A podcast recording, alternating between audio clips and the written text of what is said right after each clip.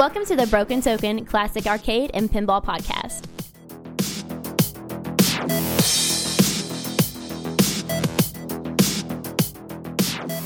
Welcome, everybody, to episode 68 of the Broken Token Classic Arcade and Pinball Podcast.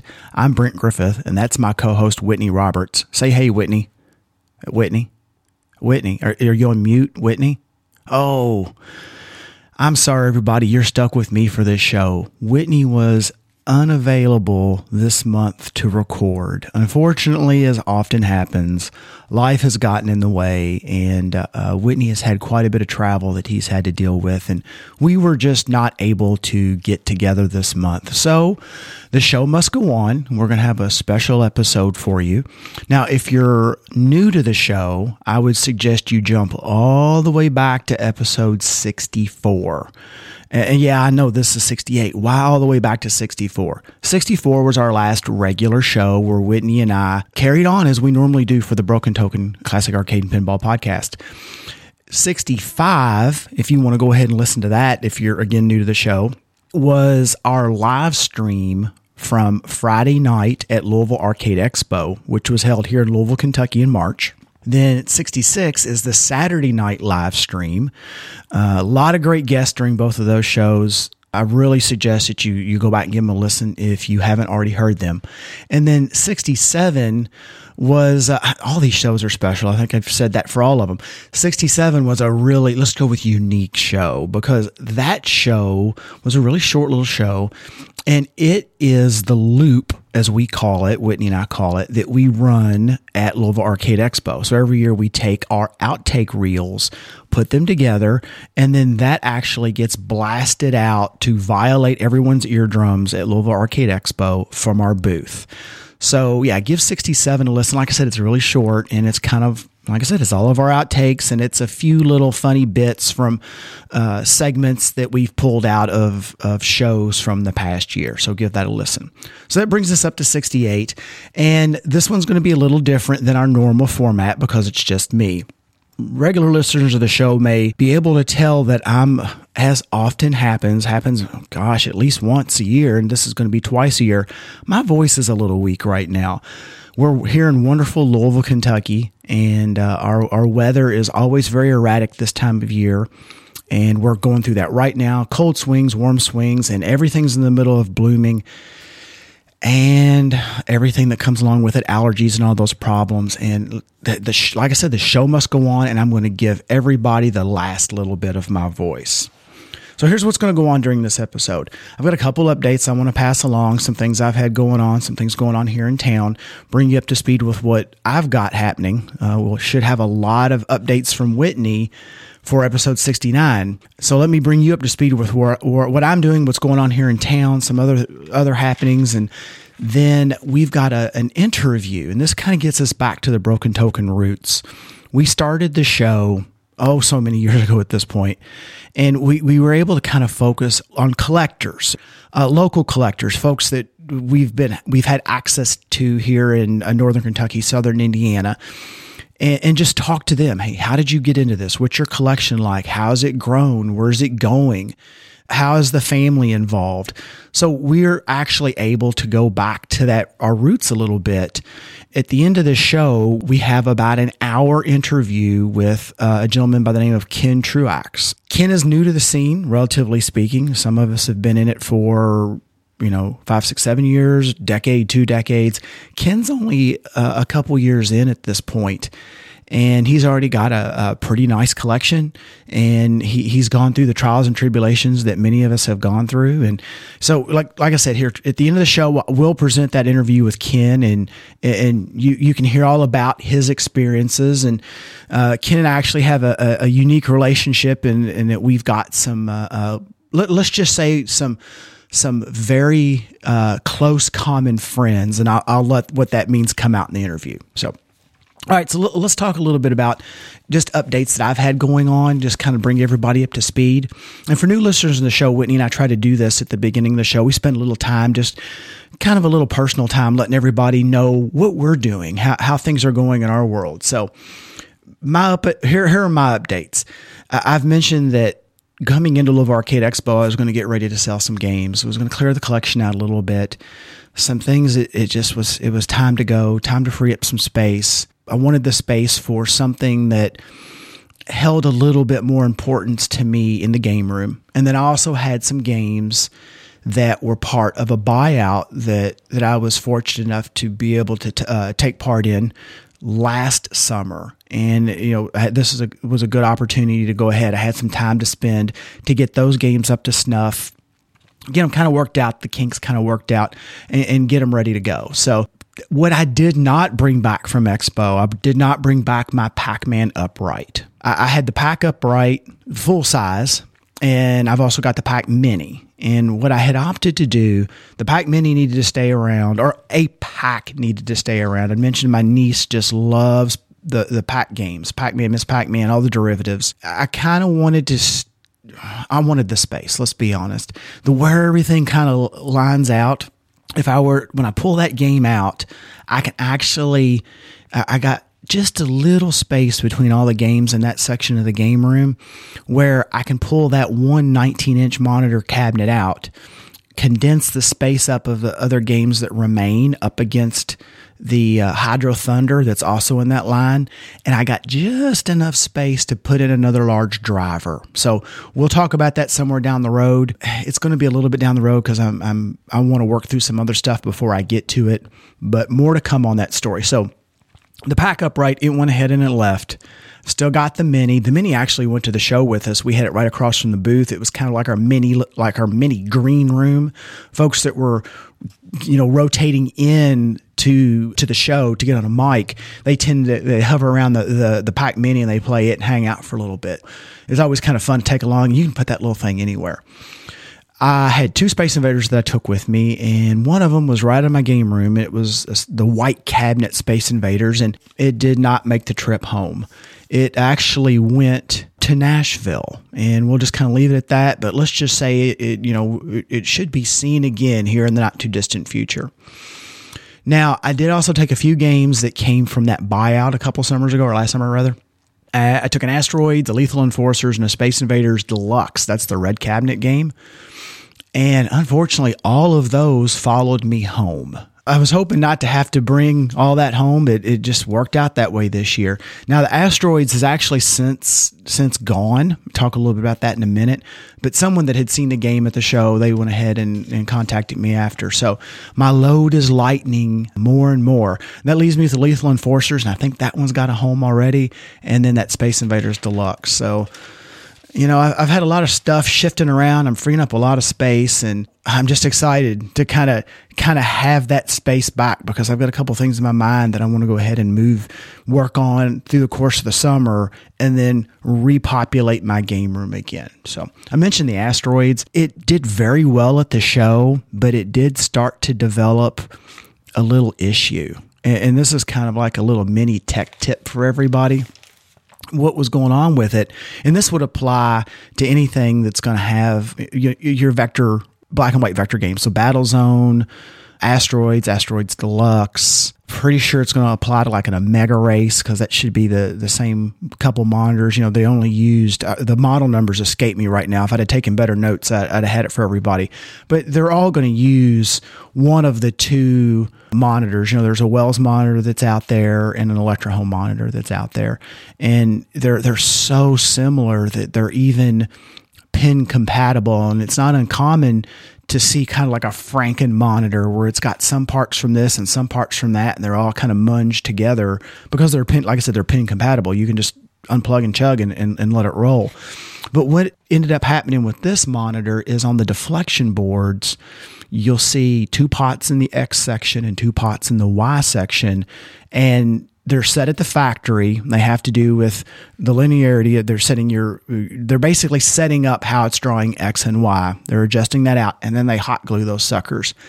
Over all these years, that glue expanding and contracting, working on that pot on the little thumb wheel and uh, just the age of the pot, they start to develop problems. And it's, you get a very similar thing on the boards themselves where you've got the adjustments in the XY sections on the boards. And it's not uncommon to have to replace the pots on the board.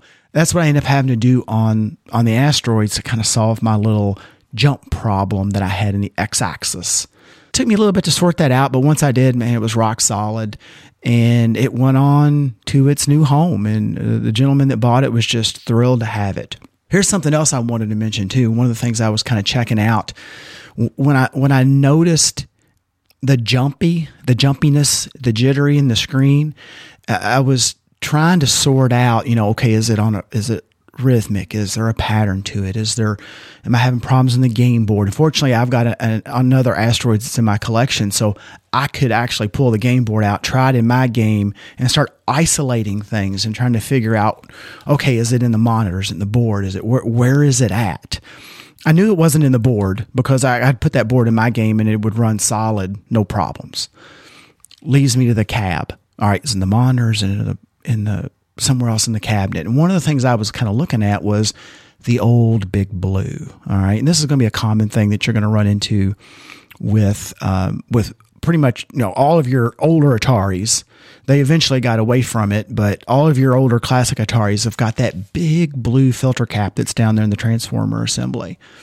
Quick little tech tip on how you test that thing. First of all, what does it do? It's filtering the AC, the wall current. It's it's a filter for that as it enters the game. All right, and as they fail, some ripple will. uh, let me let me actually uh, let's correct that. It has it has fil- it is part of the filtering in that transformer assembly as it is converting AC into DC, direct current, okay? So as that cap fails, it can allow a little AC to ride out and what ends up happening is, is it makes that DC, the direct current, instead of like a nice, solid, stable voltage, rather, I keep saying current, instead of a nice, stable, predictable, flatline voltage, it will ride up and down like a little wave. A little AC gets in the DC. So, h- how do you test that? And this seems to be a big mystery that floats around quite a bit. I actually learned this from a local. He's been on the show before. Uh, posted this out on KLOV long ago. I'm, I'm fairly certain Edward Lutz posted this. So the way I learned to test it, and if you know of a different method, or if you think this is good, bad, or indifferent, I'd love to hear from you. Brent at brokentoken.com. Hit us up on Facebook. What you do is you get yourself a, a fairly decent meter. You need a you need a digital meter. I'm not sure honestly if this would work even on an analog with an analog meter set it to AC voltages, set it to AC. And if it's not auto, ranging, you need to set it, you know, at least 20 volts or higher, whatever, however your ranges break out. Go to the AR board, the audio regulator board, the power supply board in your Atari. Find the ground lug, and then you'll have like a 10.3 volt DC lug in on there somewhere, a test point, and measure with your meter on AC measure between the ground and then that 10-3 lug and see what you get. All right. Now, ideally, you want it to be below 0.3 volts AC. Okay. Once you start getting above that, and and when long ago I read the post that Edward had put out there about uh, about this, and he had done sounded like he'd done quite a bit of testing. And you know, this is where I am literally standing on the shoulders of giants here. Edward did all the footwork and his testing. Once you get above 0.3, all bets tend to be off. Some boards will take more ripple and they'll be fine, but the majority won't, as I if I remember the, the posting correctly. But that sweet spots, the breakover point seem to be 0.3 volts AC. So again, just real quick, you know, like I said, if you got a if you got an Atari cabinet, it's got a big blue, you want to test it, fairly decent little meter, put it in AC, probe between the ground pin, a ground test lug on the AR, and the 10.3 DC lug on your AR. And yes, you are, those are DC, that's a DC lug, but you, you're in AC mode and you want to see below 0.3 volts AC. If it's above, I'd look at replacing the AR, or excuse me, excuse me, the big blue. That that's just some stuff that I went through with the asteroid, just testing, just figuring things out and working through it and getting it ready to kind of to move it on. Uh, like I said, the new owner was just thrilled to thrilled to get it. It was a, a, game that he he really really wanted, and he had a big smile ear to ear when when when we were loading it up. So it was it was awesome that it went to somebody that, that was just gonna I knew was gonna enjoy it mentioned Ken, his interview's coming up. I, I, got a I got a millipede board that I've been kind of pecking at for him. He's got a millipede that he's wanting in his collection. So I've been spending a little time poking at that. And I, I haven't gotten far into it. I've basically just been trying to get it set up on the bench and get it powered up. And when I get deeper into that, I'll report back on that. Maybe I can have some some insight and some cool tech tips that'll help somebody out there. But as of now, not much with it. And I've also got once I get once I get through Ken's board and this this next thing, I'm going to focus on stuff for me. To be honest with you, I, I had a couple promises to keep in terms of helping a couple folks out. And once that's done, I think I'm going to spend a little Brent time, to be honest with you, and work on more games and a few things here around the house for me. But the other thing I've got is sitting here next to me in the, the luxurious Broken Token Studios is a space shuttle pinball. Not mine, like local lady that owns it, and she just loves this game, and she just has a ball with it. I, I haven't played one in a while, and, and it, you, when you look at it, it, it's not a super complex layout compared to a modern game. And I mean, it's got a ramp to it. It's got actually two ramps to it, and it's it's got a couple ball locks. It does have a multi ball, uh, and but if, if, if, for anyone that's not familiar with this, this is Space Shuttle is the game that people say was the game that saved pinball. You had that real low spot. Everybody was really struggling to sell games. Uh, I'm hopefully I'm getting the the specifics of the story correct. But Williams was at that point really close to shuttering the pinball division.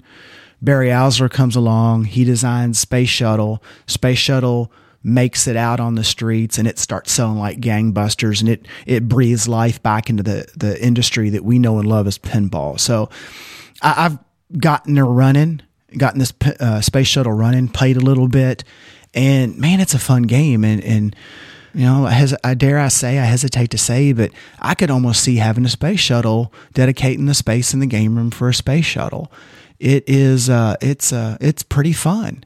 It's not again, it's not super deep, it's not super complex, but it's it's a fun game.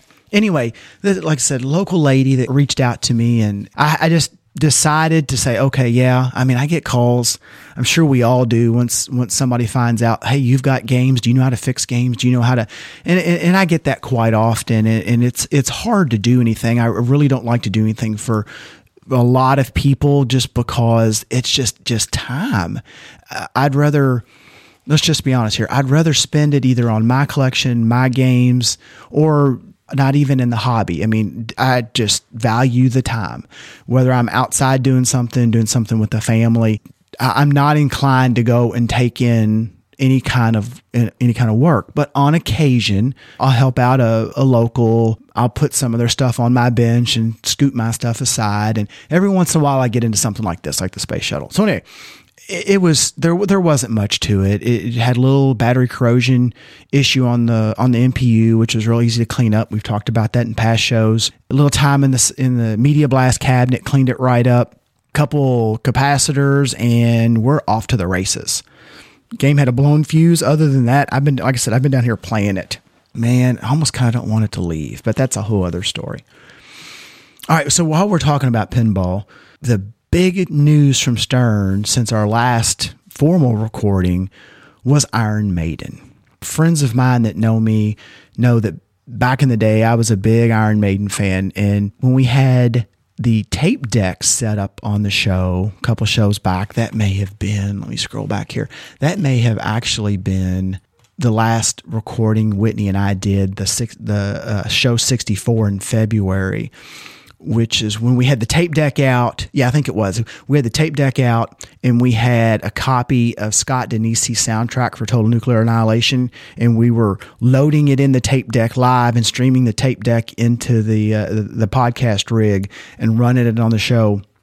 And thank you, by the way, Scott. He uh, he was gracious enough to provide uh, permission to us to use that soundtrack for our new uh, our new show template. The the music that you hear in between segments and intro and outro. That's Scott's music from total the Total Nuclear Annihilation soundtrack. When when I had that out, I'm pretty sure I went and I grabbed a random tape that I have kind of out here in the game room as part of like some static you know, 80s kind of retro displays. And it was an Iron Maiden tape and threw it in and played a little Iron Maiden. I was an Iron Maiden fan back in the day. And I, I guess I still am. I haven't ke- kept up with their recent catalog. I know that they've still been producing music. They're huge in Europe, stateside. They're not as big, not near as big now. You don't really hear about them like you did in the in the 80s and early 90s. But you know, I know they're still out there. Stern released the game. I haven't even gotten to see play videos of it yet. I know Jack Danger did some streaming. There's some stuff out there. I haven't been able to sit down and actually watch it. I've taken a decent look at the play field.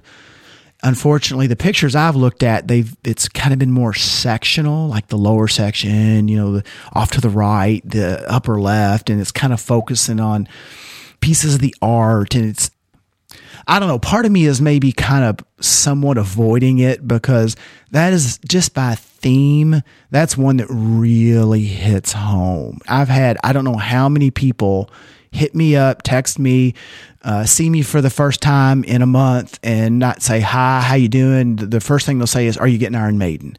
I don't know. I want to play one. I said long ago on the show that I'd never buy a game, especially like a new game, without playing it. I wouldn't buy a new title without playing it, and I had a hard time. I'm, I want to go back in memory here and say I can't. I'd have a hard time shipping a game because I'd want to see it, especially like a pinball. Well, I broke my rule when it came to Ghostbusters because Whitney and I both bought that game having just seen it but never played it. Having gone through that experience and, and stepping back now and saying, okay, if I want an Iron Maiden or any game, any new game for that matter, uh, there's a larger window if you want to avoid the frenzy of it. You know, if you're going, if you're in for an LE, you got to get in it. Period. I mean, you almost have to get in it before it's official. If you're going to want a pro or a premium, step back, take it easy, and, and that's that's the kind of the approach I'm going to take. There should be one in Louisville here before too long. There's been a new Stern dealer that spun up here in Louisville. So I, I expect that I'll see one before not too long. I, ideally, I'm hoping here before the end of April, maybe, and, and it'll be a pro. I haven't heard anything yet about the premiums. Uh, I haven't heard about pictures. I haven't heard about streaming or, or anything. So I don't, I don't even know if there's like a, can y'all tell that I've been kind of avoiding this? This is kind of like, it's kind of like when a Marvel movie comes out or when a new Star Wars movie comes out. I avoid all of it other than the trailers. I'll watch the trailers, but I get out of all of the fan speak and I just want to go into it open minded with no, okay, well, this is going to happen. And then if it does or doesn't, I'm a, I'm a vindicated or disappointed. I, that's kind of the way I'm approaching Iron Maiden right now. I've seen some pictures, quote unquote, the trailers. Probably would watch a little stream or something. But at the end of the day, I want to actually sit down, get my popcorn, my proverbial popcorn, and experience it firsthand. So that that's what I'm going to do. I don't know, may, maybe maybe more to come. We'll we'll see. We'll we'll see if there's any surprises for episode 69 as it comes to Iron Maiden. All right.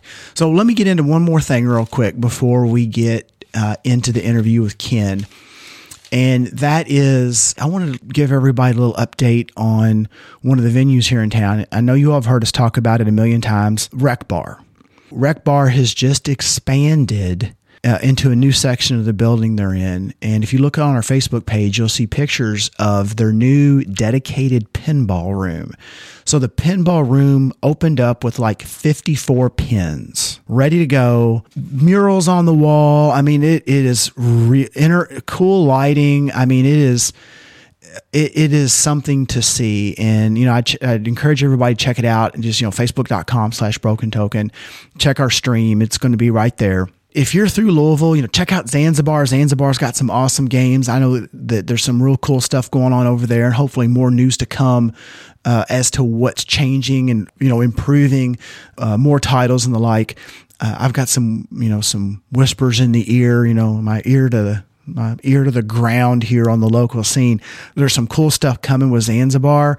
We got cool stuff right now with Rec Bar. So if you're in Louisville, if you're coming through Louisville, if you're close to Louisville and you want to take a little detour, look Rec Bar up. That's R E C B A R, Rec Bar. Come and check out the the game rooms. There's classic arcades and modern, more modern arcades, and there's skee balls and Pop-A-Shots, and then like I said, there's this new dedicated pinball room.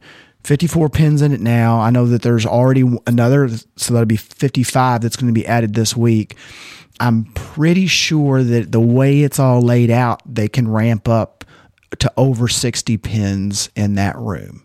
All right, so that's kind of all my updates and kind of the local stuff that's going on. And my voice made it through it barely. It's almost gone. I'm giving it all for the show. So let's ter- turn it over and then we'll uh, hear a little bit about you know Ken, Mr. Ken Truax, I mentioned, and you know just his experience in the hobby and how he got into it, and and just how it ties into his world and his kids and his wife and his family and his friends and what it is to collect for Ken.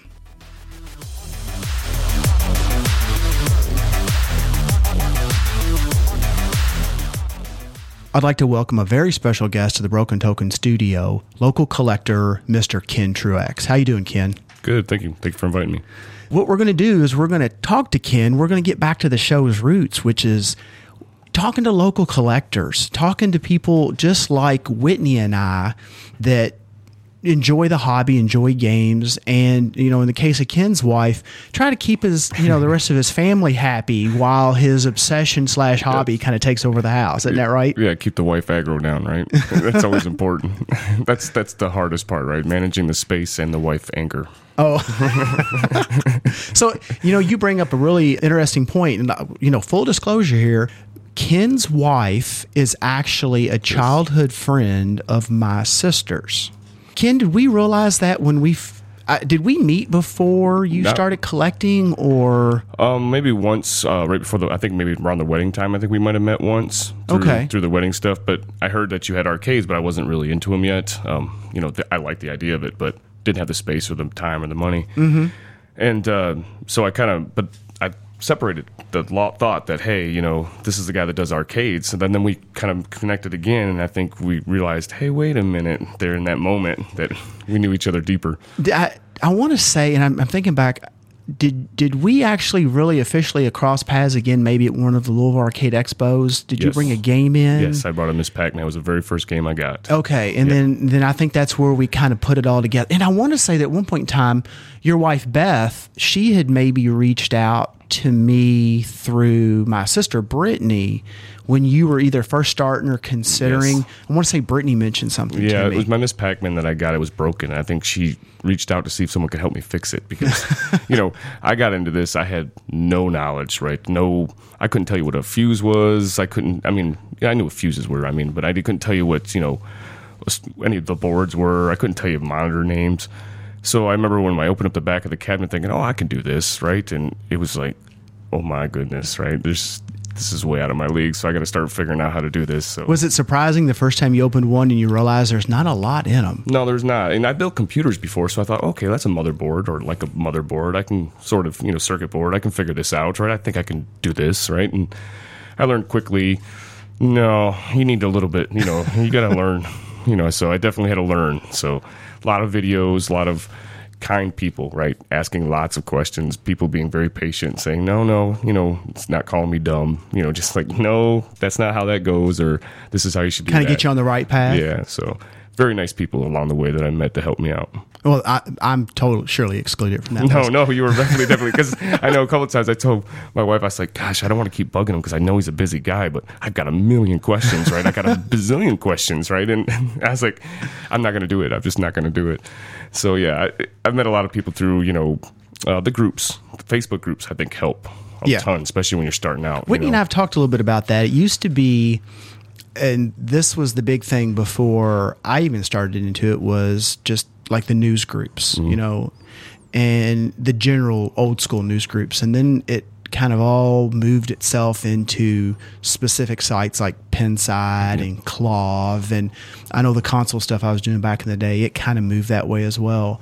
And now it all seems to be falling into Facebook. And it, the one thing I have a hard time with Facebook, and I don't know if you've run across this, is if you're looking for something that you've seen, or maybe you're trying to search for someone that's had a similar situation as you, Facebook doesn't lend itself to that very well. No, not at all. It's it's. I think it's good for the groups to get immediate gratification, maybe immediate help, immediate answers. Maybe Oh, not, there- there you go. There's- maybe maybe not always constructive, right? I think you just summed up Facebook, Facebook, Facebook in two words, which is immediate gratification. Yep, exactly. You know, we're you know because we used to have the forums, right? You Yep. know, you, you, you log on the forums and you have to wait. Oh my gosh, you know, I have to wait for something to come But and they were searchable though. Yeah, yes, exactly. Yeah.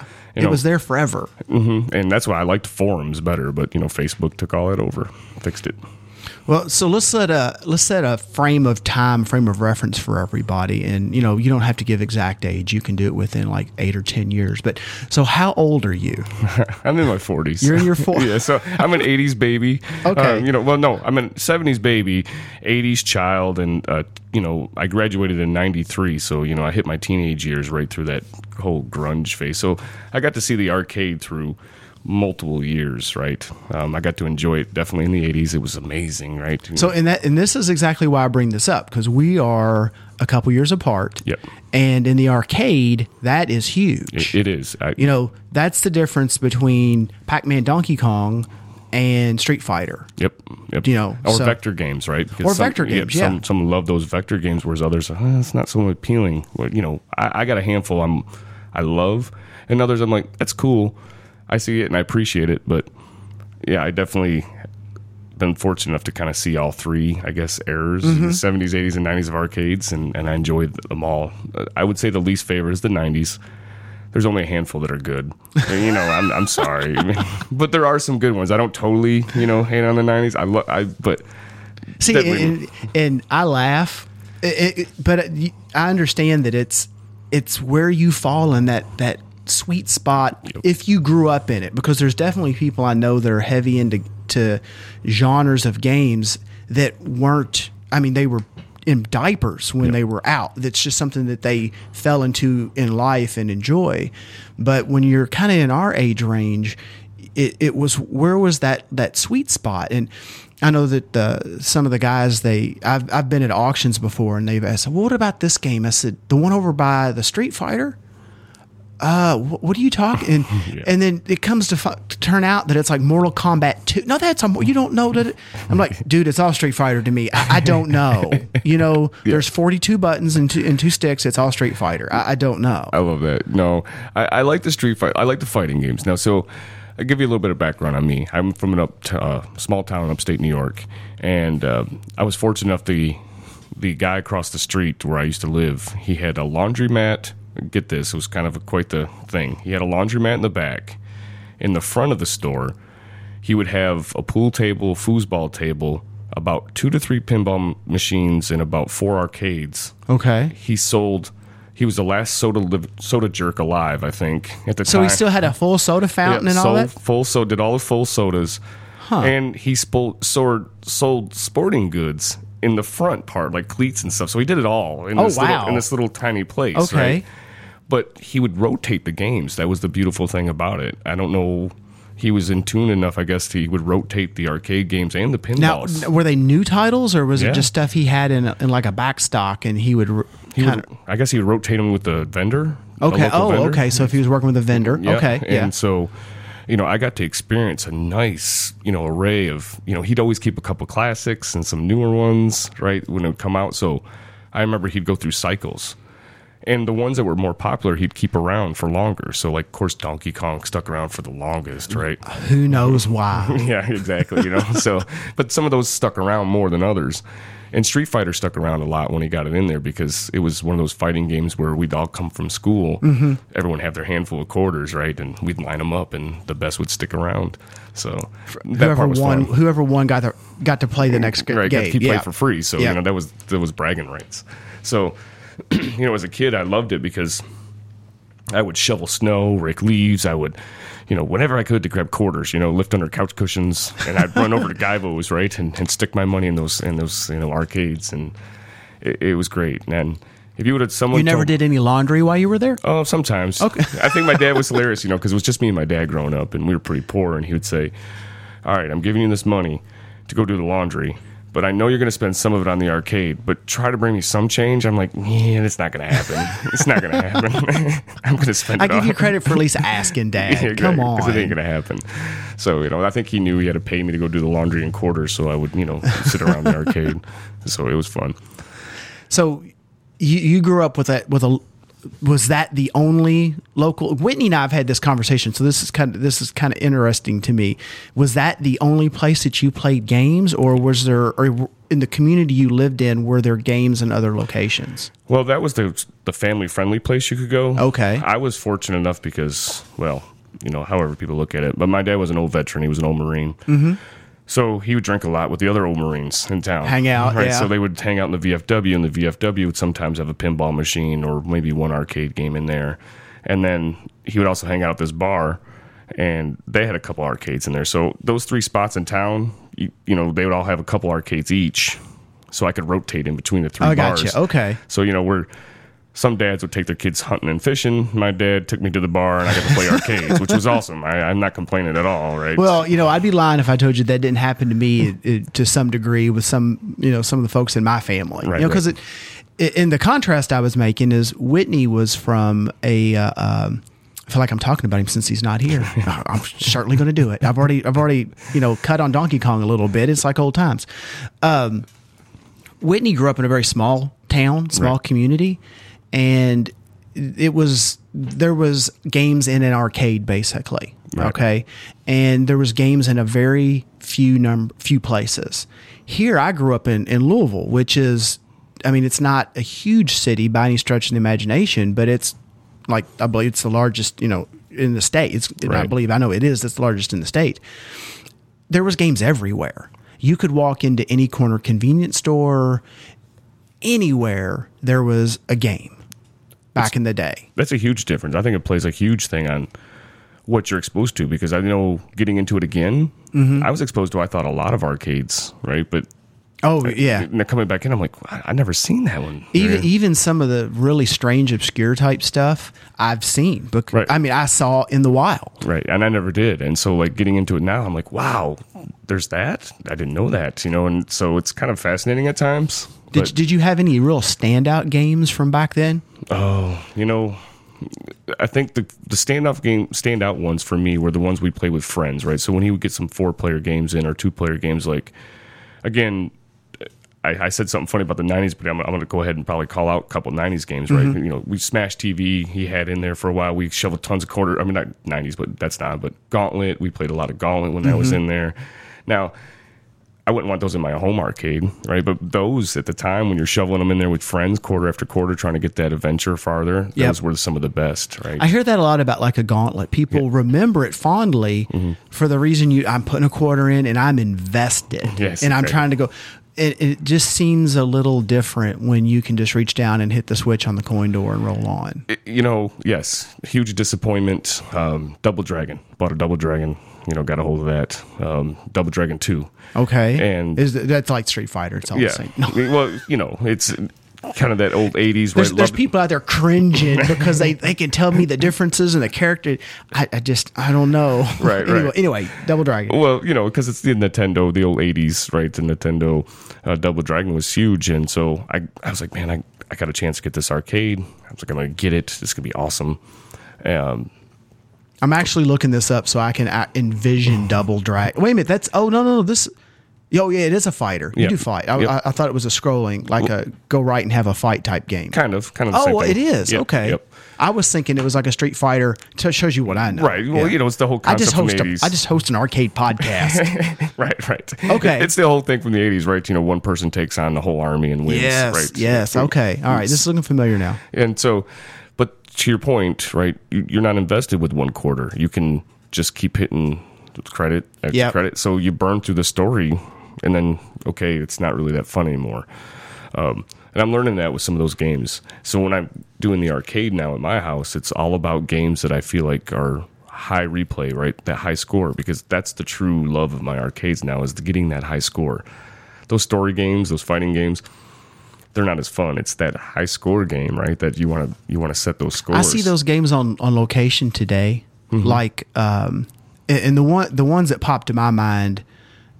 Uh, and, and honestly, Ken, if you'd have asked me uh, about Double Dragon before I looked it back up, because I, I recognize the art, Right. I, I, I'm sh- I've had a board set now that I re- now that I see the game. I would have thought you it was like told you it was like a Street Fighter game. I had right. no idea the uh, the games that jump to my mind are like Turtles and Simpsons and your real breakout go Mm-hmm. right and have a fight type games.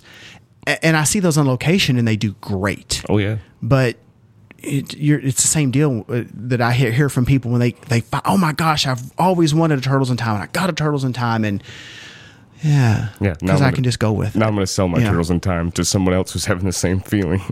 You do, do you also realize that here in Louisville, Kentucky, that there's a Double Dragon and a Double Dragon Two Chinese Chinese restaurant? Yes, I actually eat at the Double Dragon 2 a lot, and every time I pull in there, I laugh because I'm like, you know what? it's just a video game thing. That is funny. But yeah, so you know, I, I try to now. I'm trying to stay away from those story games. Those, you know, quick progression. You know, keep you know, I, those are burning through quick. You know, in the beginning, I think when I started collecting these, I guess maybe for reference, I should tell your listeners, I I started out with one game. And They I- always, you always start out with one. yeah, game. right. It's like tattoos. They just, you know, next thing you know, you got a sleeve, right? But um, yeah, I got one, and then a year later, I'm now at 26. Wow. Yeah, 26. Beth just must adore you. the love. We do love each other a lot.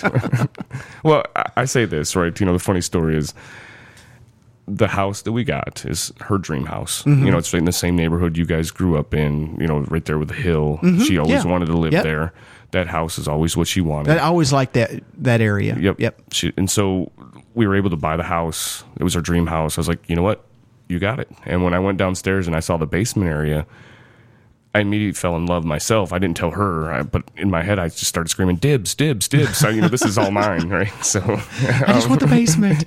so I don't ask for much. right, exactly. We kind of come to that agreement that the basement was mine, and I didn't know what I was going to do with it at first. We put in there, you know, pool table, ping pong table, things like that. But then I found that Miss Pac Man, and it was like, oh, I think, you know, the itch. I just was like, oh goodness, this is fun, and um, It was one of those where you just couldn't have like an all around space with the pool table and the ping pong and one game and a big TV. It turned into an arcade. Well, yeah, and I think the next one is I got a junior Pac Man. I think part of the thing was the hunt too. I got into the hunt a little bit. It Mm-hmm. was fun. I found you know a junior Pac Man for fifty bucks. Okay, Oh wow. right. I don't know how I'm gonna fix it, right? But I got it for fifty Oh bucks. yeah, that's great. yeah. So you know, I get it back in my shop, and I'm like, okay, well, no one's gonna help me. I got to figure this out. So it's YouTube videos and research and reading and you know forums and asking questions and trial and error, burnt fingers and you know broken things and you know and uh, I think we've all been there. We've all burned our fair share of components up, Ken. so yeah, when asking lots of questions, right? And Mm-hmm. um, from there, it was like you know the next one. It was like, ooh, you know, I found. I think it was the funny thing that really started catapulting me forward was after the junior. Um, I was able to do two quick deals. I got um, uh, a Hydro Thunder and a Golden Tee for like three hundred dollars. All right, that's that's solid. Yeah. Yeah. And I was like, you know, I'm gonna flip these. I'm gonna, you know, blah blah blah. You know, I had all these big plans, right? And all of a sudden, I just fixed them and I started playing them. I'm like, I like these. I'm gonna keep them. I think What your golden tee? it's a 2005. oh, it's got okay. the 27 so courses. that's a fair on it. one. So oh, okay. Oh, so you've got one loaded up. Yeah, it's got the 27 courses on it, and you know, and so I was like, I well, like, there's your there's well either one of those games is your price of admission plus you know Right. the- from a dollar perspective. Hydro Thunder's still a solid. I've there's one in my game room, yeah, yeah, I love it, and and, the, and I don't see it going anywhere. No, I, and the funny thing is, I want another one. I think now just to link them up because everyone has so much fun playing that Hydro Thunder. It's it's amazing. Um, and so then from there, it's just been getting them and putting them in the arcade, and then watching my nephews and nieces and my family, my kids, and how they react to them. Right? Are they excited about them? Are they playing them? Or are they just kind of sitting there in the corner doing nothing? So when I see the ones that aren't really getting a lot of playtime, I'm, I'm putting them up for sale here now and getting rid of Mm-hmm. them. So I, again, quality definitely more quality over quantity. Because in the beginning, I was like, I'll take it all, anything I can get my hands on, I'll just take it. I'm gonna fill that space, and Oh, we've all been through that. Yeah. Absolutely, absolutely. it was a fever, you know. And, and I'm going through that a little bit right now. In that, uh, I, I sold some of my games out of my game room at Expo because it was just no nobody was playing them, and I kind of had them so I could tick the box of having this classic or that classic, and it just was like, okay, I'm, I'm going to just, it's just time to move it on. You know, I, I'm going to use that space for something. That sounds like where you're at. You're kind of preening a little bit. And Yeah, but I got my list down right. You know, Mm-hmm. I think you finally. At first, I think you asked me a great question when we first met. And he was like, "Well, what are you looking for?" And my my head was spinning. I was like, you know, Everything. I want it all. You know, and now you know, if you would ask me that question, you know, I've got a list in my head. I'm like, you know, now I know. You know, now I'm focused on what what I really want to get in here. You know, and like I said, I think I want about 20 arcades. I think when I'm done, and about five pinballs in the end over time. But that's pinballs you got to work up to, right? Yeah. Because that's a different. Well, see, it's you and I were chatting. You know, we were chatting a little bit before the sh- we started to record, and we were. I think you mentioned uh, um, we we were talking about a game that your brother-in-law has, yeah. And on the on the average, I mean, prices are getting up there now, but on the average, your pinballs are are multiple times the dollar of a video. okay, now and there's there's some pl- places where you're lopsided. We're not talking like a quantum or a dedicated major havoc or something like that. We're talking your your your centipede. You know, I got a, a centipede set in here. Uh, you're you're talking a Gorf. You know, you're talking a Street Fighter. Oh, yeah. You know, it, you, you're multiple Street Fighters from a a B title pinball in terms of dollar Oh yeah, I see arcades in three tiers now. After the, doing this a year, you Yeah. know, you have sort of that. You know, you get really lucky, get it out of my basement. Yeah, You know, from zero to five hundred, right, and could be anything. And then someone who knows what they got usually can be around five, somewhere to five to a 1000 Mm-hmm. You know, and then those crazy titles like you know. Um, I'm Tron and Food Fight yeah, and- all- yep. you know Burger Times and things that people want over you know 1500 1600 for Yep. anymore you know it's it's it gets a little crazy but yeah and, but then pinballs they start at that point right So the, the thing with pinballs is, and uh, uh, I knew this, and I, here's a warning, Ken. I knew this, but I didn't know it until a good friend of mine actually said the words. Once you buy the first one, it becomes that much easier every machine thereafter. it sure does. You know because it it took me a long time to make that jump to buy a pinball. And i mean you're looking at some of the games that are down here now. There's one two three four five there's six pins on my floor right now. Yeah I And- got jealousy just oozing out of my pores right now. I just I won't just so you know it I could walk through these pins, the ones I've had and others I've got that are in in the the kind of in the wings to to be gone through, and you can see that progression of where. Yeah, so oh, yeah. I'm just warning you. no no I'm already in right because just full disclosure um, I bought my first pin Oh, oh, okay. it's a 19 right. it's 1980 Galaxy Oh, okay. So Yeah. wait a minute. That, that's uh, Or 80. ster- is is a stern. It's a stern. stern. Yep. is it 82 maybe 80 82 um it was my first one it actually works um everything works on it except the play field's pretty pretty beat up so I- you know I, i've actually taken it to the house and got it set up and i'm starting to break it down and i've taken a million pictures i've uh cordon you know i've kind of Nin- sectioned it off 1980. oh there we go Actually, January 1980, according to Internet Pinball Database. Yep. So I'm going to shop it out, and learn on. I think that's my first one, so I'm going to try to learn. I'm going to try to redo the wood, try to repaint a little bit. LED. Learn learn how to do a little touch up. I want to do a little bit of it. I want to try to learn to do it all. It's, you know, it's anymore. I, I find it once I started learning how to fix and cap monitors and do some stuff like that, I'm like, you know what? I think I can do this. I'm not an expert by no means, but it's a challenge. It's the next challenge. So that's one of the things Whitney and I try to do here on this on the show Mm-hmm. is we try to encourage people to go out and hey, look, expand your horizons a little bit. Oh, yeah. I know we, we get deep into some techie type stuff, but honestly, um, I I said this earlier. I, I, I talk too much, so many words. it, it, it it can become overwhelming just listening to how, how we make filling a glass full of water so confusing. but the, the point is, is you know, I think you're on that on a good path. That's a that's an early solid state machine. Yep. It's a single level playfield. I'm looking at a picture of the playfield now to refresh my memory. If you're wanting to do touch up, that man, that that there's not a lot of colors. Nope. No, there's not. There's not a lot of super detail on here. That's a great machine to to, to learn that skill set on. Oh, I got it for a great price, so I was super excited. Got you know, it's one of those get them out of my basement kind of deals, Mm-hmm. and I was like, oh, I'll take it, you know, and I couldn't say no. Um, it was funny because I got in the deal. Um, I ended up getting that and a Legend of Kage in a Robotron cabinet. Uh, the le- so Legend of Kage that sounds it's spelled like K A G E right? Yeah, yeah, it's an old ninja Like fighter Kagi game. or yeah. some people call it Ka- yeah. and you fly from tree to tree, throwing Yep. ninja stars and things like that. But it's in an old Robotron cabinet. You know, So so what you, are you going to keep it as it is or are you going to try to make a Robotron? Um, you know what? I just need the space, and Robotron is not. I, I don't. No one hate me right off the bat. You never met me, but I'm not a huge fan of Robotron at this Well, point. that's fair. You know, and I- so I was like, ah, Hey, all of our listeners know I could I could uh, I'm not even going to say uh, take or leave. I'm just going to go with leave a Donkey Kong. I'm not a you know that's that's become legend at this point. Right, I- right. You know. well, see, I get it. See, Nintendo's not for everybody, especially Donkey Kong. It's one of those. where it's funny. I love Donkey Kong is where I'm a more of a Donkey Kong Junior guy, actually, right? That's my biggest one. That was the one that stayed across the street, I think, the longest. Okay. Yeah, I think he, he kept that one in there for some reason for like almost a year and a half, two years.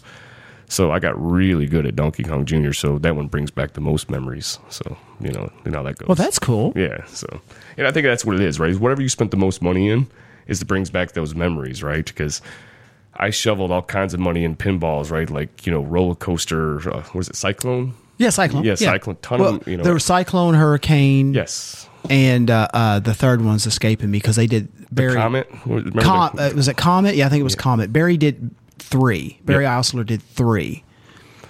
And he rotated those in and you know Addams Family gosh i shoveled so much money in Addams Family you know back in the day you know and so I I think those bring back the, the warmest memories, right? Because when you see those, you instantly your kid comes back, right? Yep. You know, you're like, "Ooh, I remember," and you run right to him.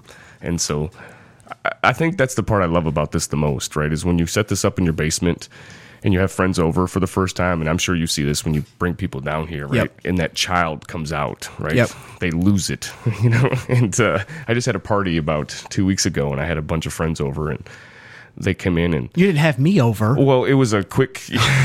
sorry, I just put him on the spot. got awkward. No, I'm just kidding. No, um, Awkward silence in the show right now.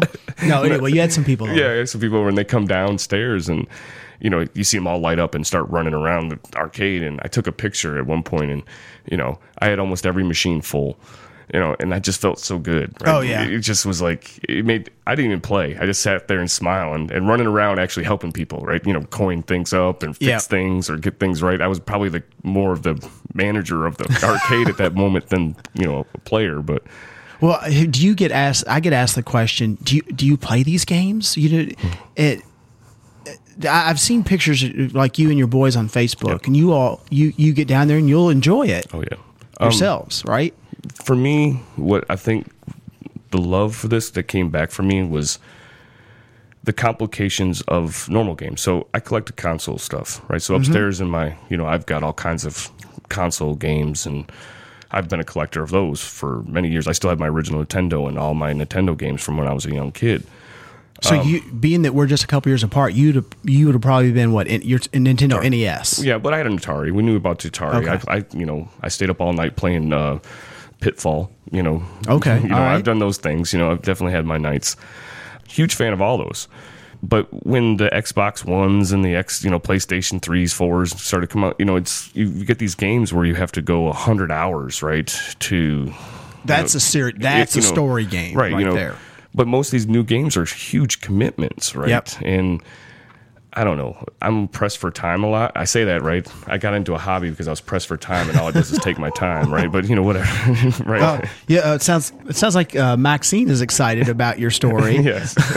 That's if, if anybody could hear that, that's my dogs. Apparently, something's going on outside. Yeah, but um, so when I started playing the Miss Pac Banner, I got them going. It was like it was such a relief to go downstairs, turn them on, try to beat my high score.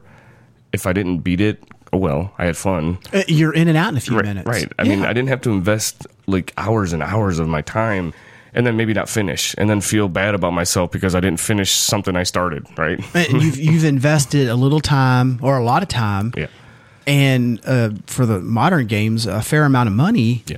And it's like, okay, well, what's what's a new console game cost? Sixty bucks. Yeah, 60, 70 bucks. So things happen, and a year later, you're like, well, I just I, I got an hour and a half in it, and I left sixty dollars on the shelf. Yep, basically. exactly. Yeah, And, and so to go downstairs and try to get that high score or to re- have that flashback of, oh man, I remember this level or that memorization. Remember the patterns that you had Mm-hmm. Yep. to learn, and I forgot how fun that was. I really did. I forgot, you know, and I, it took me all the way back. And I think that just sort of lit a fire in me. And See, that's interesting because I'm kind of I'm re reliving that now. Mm-hmm. I, I'd asked you earlier if people ask you if you play your games, Yeah. and many times I've been asked that, and I've said, you know, honestly, I, I run so much, uh, this place will go months without being turned on, and I'll have a party generally once a year. This year, I'd like to have two but here recently I've I've really kind of tapped the brakes on a lot of things.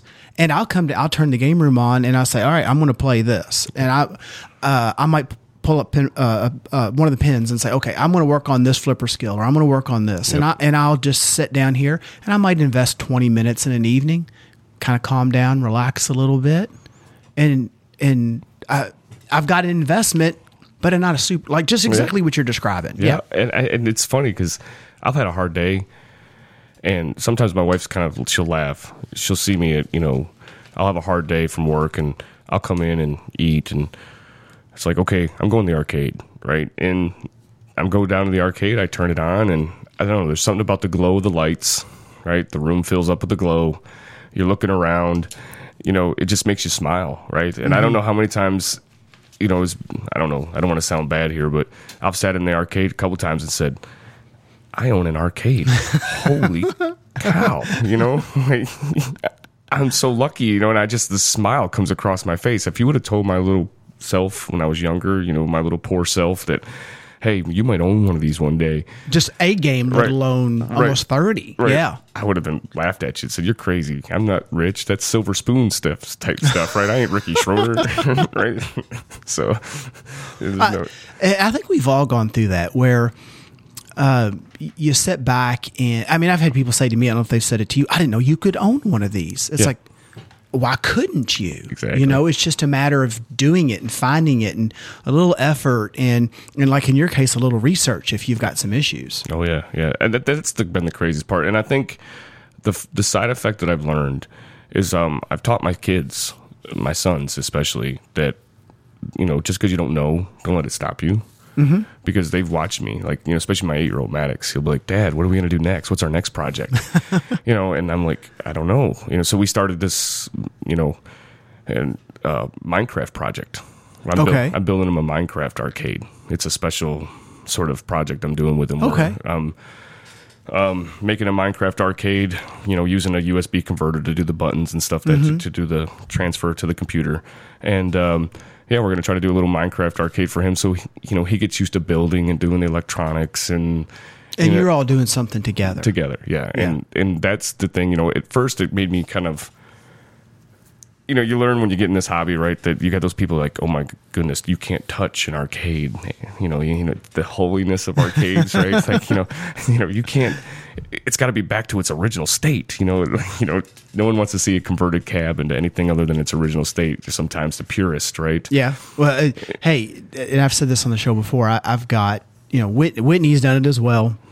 We've got uh, you know a car that we've taken to shows and, and the like. He's he's got his car. I've got I've had fire, Firebirds Pontiacs over the years, and so I, I've run. We've both run in those circles at different parts in our lives, and it's the same thing. No matter what hobby you're in, there's always the mod mod crowd, the purist crowd. The I I understand. Yep. It's got to be funny who you talk to about it because people will. I've, I've had people lose it. You know, you're doing what to a cabinet? you know, So what? I mean, are you building the cabinet, or is a cabinet that? well, that's it it. something It's an old millipede cabinet that had some, a lot of water damage. It had a lot of chipping. It had a lot of problems. I couldn't even give it away. I literally tried to give it away multiple times to people, right? Put it out there for free. You know, please. So I take it it was converted to something, or was it? yeah, at one point it was converted to a heavy barrel. Okay. And it was a mess. So it had already been Yeah, chopped. chopped and hacked, and it was water damaged, and nasty. And so, you know, now we just kind of stripped it back, and you know, I'm teaching them about how to apply artwork, and you know, we're doing those types of things, and it's fun, right? You know, just little basic wiring stuff because that's what I had to learn. You know, getting Mm-hmm. into it, I didn't have electronic background, so you know. I, I, I envy those guys that you know have those you know backgrounds in that, and I often said that you know guys like you could make a lot of money in in the sense that uh, at these shows, I think you guys could do a a session where you teach guys like me how to like you know properly solder and uh, you know, oddly enough, we I've done that. really that Yeah, that's great. And, I, I need to get with Whitney on that. Whitney, uh, everyone has probably noticed that Whitney's not here, and um, I, I would have already talked about it in the in the intro segment prior Right. to this. Whit, Whitney is just run over with work this wow. month. And you know it's kind of been an ongoing theme for the, the both of us the past couple months, but we've actually got video of our sessions from uh, the Nashville show, which was November. Okay, last November, November 2017, including like a soldering tutorial that I did. I've seen that. Actually, I've seen that. Okay, was it the video or the? I actually did. Yeah, I went back way back and saw that. I, I guess I should have been Well, more clear. now I need to see what he's got up. I gotta go. I gotta probably be more clear. I think it would be if you guys did a, a seminar, right? Yeah, seminar, Yeah, yeah. where, where people bring in a board that they fix. Oh, need fixed. okay, and then just try to work on you something help there. Them, you know, and you work on it with someone looking over your shoulder. Oh my you- gosh, you know, who knows what we would get? Right, exactly. You know, but I know that would be hard to logistically, but to me, I remember when I first started this, you know, I remember one guy, he was selling them and I knew he worked on them and I said, "Look, I will buy that from you and I'll even give you an extra $100 if you just teach me a few things, right? And how you're going to put it together and how you're going to do this and how you're going to do that." And he looked at me like I was nuts, but he took my $100 and he taught me. He taught me a few things. He spent about 2 hours with me, but I mean, that's how desperate I was to learn was you know from somebody other than YouTube, right? I'm, am I doing this right? To you know, just get a little. Uh, You know, you know. Sometimes I've I've watched stuff on YouTube. Kind of a, a word of caution. I've watched stuff on YouTube, and I'm like, uh, I don't know if I would do that. Not not that I know everything, Right, right. and um, and sometimes I've seen some stuff and it's like, okay, you fixed it, but you actually fixed it inadvertently by doing this thing over here. Right. It's not this thing that you're focusing on. Right. So Source. yeah, you got to kind of watch YouTube. Or your source. Your source is always important on YouTube for sure. Oh yeah, definitely. Because I've seen a few that I'm like, mm, you're in your underwear right now trying to teach me something. I don't. I don't know if I want to listen to you. This, yeah, this just doesn't look like the most professional setting. right, yeah, exactly. yeah. So yeah, I try to keep an eye on it, but So how how did you find? I don't know if you can tell now. Um, my voice. Oh my god, it's I can't do a show anymore, Ken, without my voice going totally away. Um, I've talked on the show about the Kentucky Cruds before. Everything is in bloom right now, and it is like a double whammy to me. But so everybody, bear with me. Did you mention how you found that very first game? Um, No, actually, it was a funny story. I, I was uh, one of my assistant football coaches. I coach football. I've done it for years, or sports. Mm-hmm. Twenty years. I do it. Um, kids youth sports. And one of my assistants, he had mentioned he had a Miss Pac-Man in his garage, and Just randomly. just randomly, yeah, It was kind of out of, and it kind of piqued my interest then. And I was like, Miss Pac-Man, huh? I love that game. And uh, didn't mention it again. Well, we were over at his house drinking a beer after you know uh, a weekend, and we were talking strategy. And um, I walked out to his garage for something, and I seen it, and I was like, oh. And then he does have a right, he does have one. Wow. And I was like, all right, man, sell me that Miss Pac-Man. And I didn't even know the value of these. I, you know, I had no clue. He goes, and neither did he, obviously. So was it just sitting there like it, it was it was collecting stuff? It wasn't working, stuff piled on it, type of a deal? Yeah, tons of stuff all right. piled on it. So it wasn't there like next to a workbench, and it was like where he hung out and Right. played it. Okay, It was totally covered, and I was like, "Sell it to me." He goes, "Nah, nah, I might try to fix that one day. And I said, all right, well, when you get hard up for cash, call me, and I'm gonna come buy that from you, right? And he laughed about it. Well, it wasn't about two weeks later. He said, "All right, man, I'm just, I want the space. Get it out of my garage. You, you know, made me think about it. He, give me 200 bucks. It's yours." And I was like, "All right, a deal." And so I, I quickly ran over there with $200 and loaded it up, and it was So at this point, had you broken the news to your wife? Um, she knew she knew that I was because I'd mentioned it. I was like, Okay. "Man, he's got this backpack. I think I'm gonna get this Miss Pac-Man. And she like rolled her eyes, whatever. But I think if she knew then what it was going to lead to, she would have just like dove in front of me at the doorway and said, "You're not going anywhere." Um, but yeah, it, and that's what snowballed it. It was like, you know, Miss Pac-Man, and then.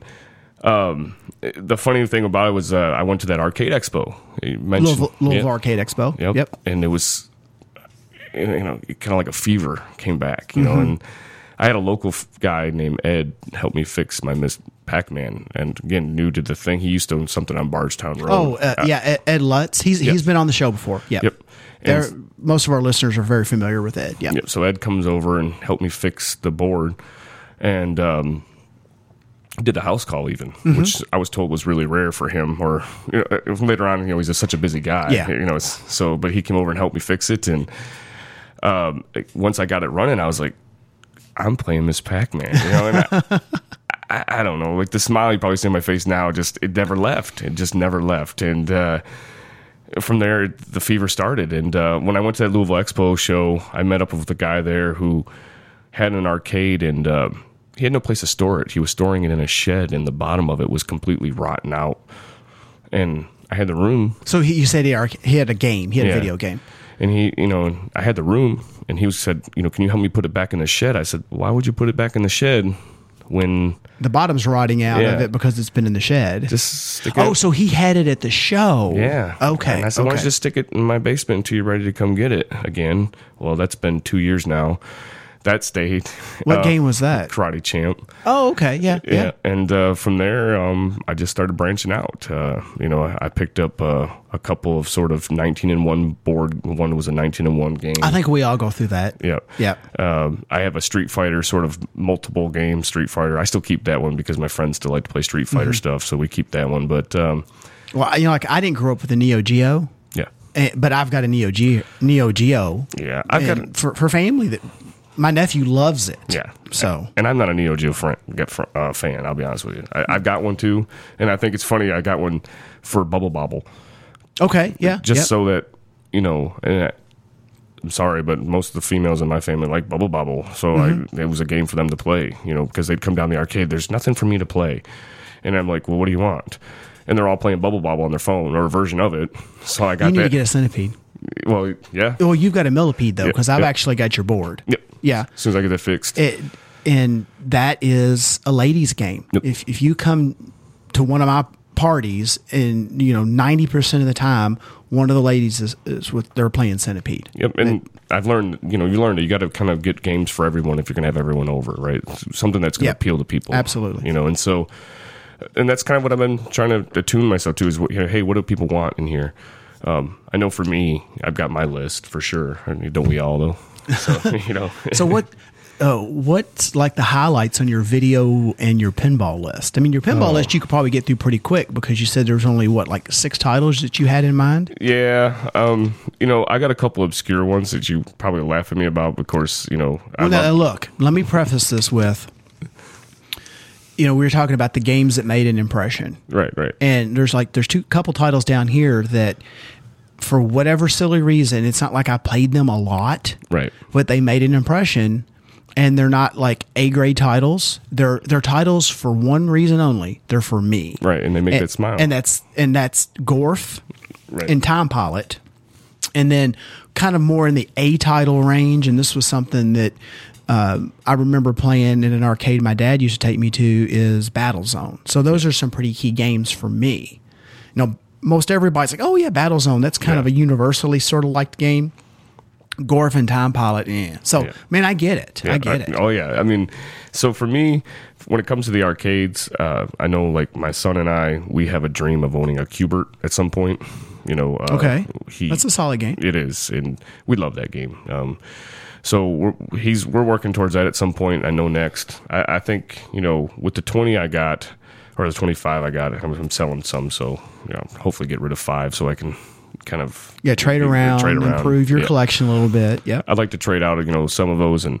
I definitely like to get a Q*bert, a Joust, Burger Time. You know those types that I don't have now. Um, I've kind of got my Nintendo row where I want it. Mm-hmm. Yeah, I was going to get into the Nintendo. Yeah, well, you know, because I want my Donkey Kong collection. I know you're not a big fan, but I have my Donkey Kong, my Junior, my Donkey Kong Three. now I love Donkey Kong Three. Yeah. I do. I now I played that quite a bit on the old sixteen ones, and I could see having a Donkey Kong Three taking up a slot for Donkey Kong Three. Yeah, I, well, I mean, I got the guts for it all. I just need a cabinet. That's my biggest problem anymore is getting the cabinets. Like Yeah. I can get the guts for everything. I just can't get a cabinet that's you know, Nintendo cabinets are interesting to try to find. ugh, yeah, they're starting to absolutely become difficult. Yeah. oh, they've been difficult for a long time. yeah, yeah. And uh, so you know, there's those, of course, and then there's a couple of you know family fun games I'm looking to get my hands on. Of course, track and field. Who doesn't love a See, nice in track and field, that's a game that in this area, Yeah. I have, I can't think of a, of having ever seen a track and field. Well, you know what's funny is I have a track and field cabinet.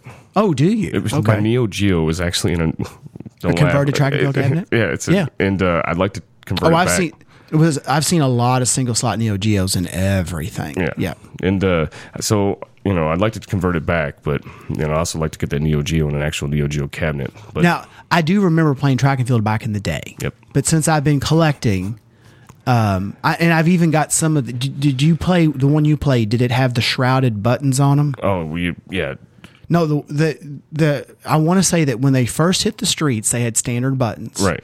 and then people were just beating the buttons to death. So there was a shrouded button. So that ring that goes Yeah. around that actually con- contacts the control panel around the edge of the button, Yep. it had a lip and it was open like on the front half. So you had to use your fingers. You couldn't hit it with the flat of your hand because the shroud would keep you from pushing the Oh, button. no, see, we didn't have that because we used Yeah. to do the pencil trick.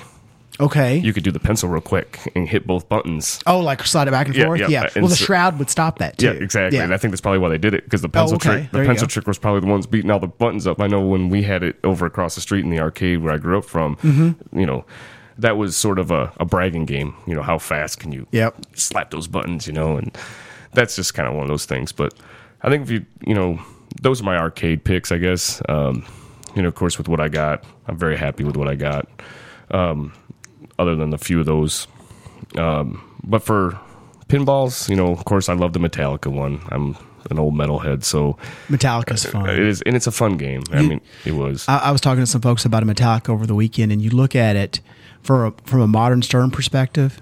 You look at it compared to like an ACDC, mm-hmm. or you look at it compared to like the brand new Guardians of the Galaxy or Ghostbusters, and it it just doesn't seem like there's as much there. You know, you got your right, your left ramp, you got your Sparky, you got your Right. the snake shot, you got the captive ball next to the snake, and just you got the the grave markers, the drop targets, and it just it it seems kind of Spartan compared to some of the other Sterns. But man, it is still a unbelievably fun game. yeah, I have a lot of fun playing. It. I play it all the time. yeah, and it, I don't know, maybe because I like the music too. I mean, Oh, I, yeah. yeah, I know they're older now; it's not the same. But back in the day, Metallica, right? You know, headbanging and the I- hair, yeah. you know, and memories, lots of memories. I, I've did you uh, have you ever seen them in concert? oh yeah, I, I, I, you know what? I'm not trying to be that guy, but way too many times. I, I've seen them several times, and the first time I saw them, they weren't big enough yet to to have. It was still general admission. Oh wow, Yeah. it was a long time ago. I think the first show I seen him was um, it was um, And Justice for All tour. I was that was about the right age where I was finally allowed to go. Okay. with, with permission, you know, yep. you know, uh, not trying to sneak and go. Uh, but I had listened to him all the way up to that point. And, and then since then I've seen him as many times as I could. But that's why I think I like the Metallica, which is it's the fun gameplay and the music that goes with it. It's just Yep. you can't beat it in my mind. But and there's Solid an- game. and there's another one, you know, that's one of the newer ones I'd like, and another newer one I think I'd like, you know, other than maybe, you know, those those all sound fun like Ghostbusters and stuff. But it's funny is like when all those come out and I hear you guys talk about them, I'm thinking, yeah, it's like you know getting excited about something you know you're not going to be able to own, right? it's like ah, you know that's just out of my price range right now, so uh, it kind of makes me laugh. But I, I get excited about them. I'd love to get my hands on a Big Lebowski pinball machine. And I know that sounds funny, but I just love that movie, and I'd I have never seen it. really You- never You seen should it. check it out. It's it's a crack up. I I've seen it. the, you know the John Goodman meme and all that Yeah. kind of stuff, and I know about the dude. And Yep. here in Louisville, we have the Lebowski Fest yeah. and all that. I've just I've never seen the movie. Yeah, the pinball machine comes with a rug, which is the basis of the movie. Yeah. So I would love to have that in the sort of bar that I'm building in this downstairs. Mm-hmm. Um, but if you go back to the older ones, it's Terminator 2 or Addams Family. You know, I just love those. They were so awesome. Across the street, so many quarters. you know, so many quarters. Um, and, and you know any of those. But actually, at this point, I'll be honest with you. If I could get my hands on almost any pinball, I'm just in love playing pinball machines. I didn't realize how much I liked them until um, I helped a guy with a deal. Quick story. He was going to lose out. He had a dream that he wanted to get a Doctor Who. Doctor Who pinball. yeah. Yep. He logistically he couldn't go pick one up from some guy, and he needed help. And you know he he'd been really kind with me when it came to buying my Donkey Kong, so I offered to help him.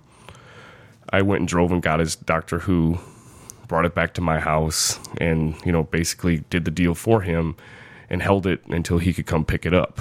You know, a lot of trust there, right? Yeah. You oh, know, oh yeah. You know, so- Absolutely.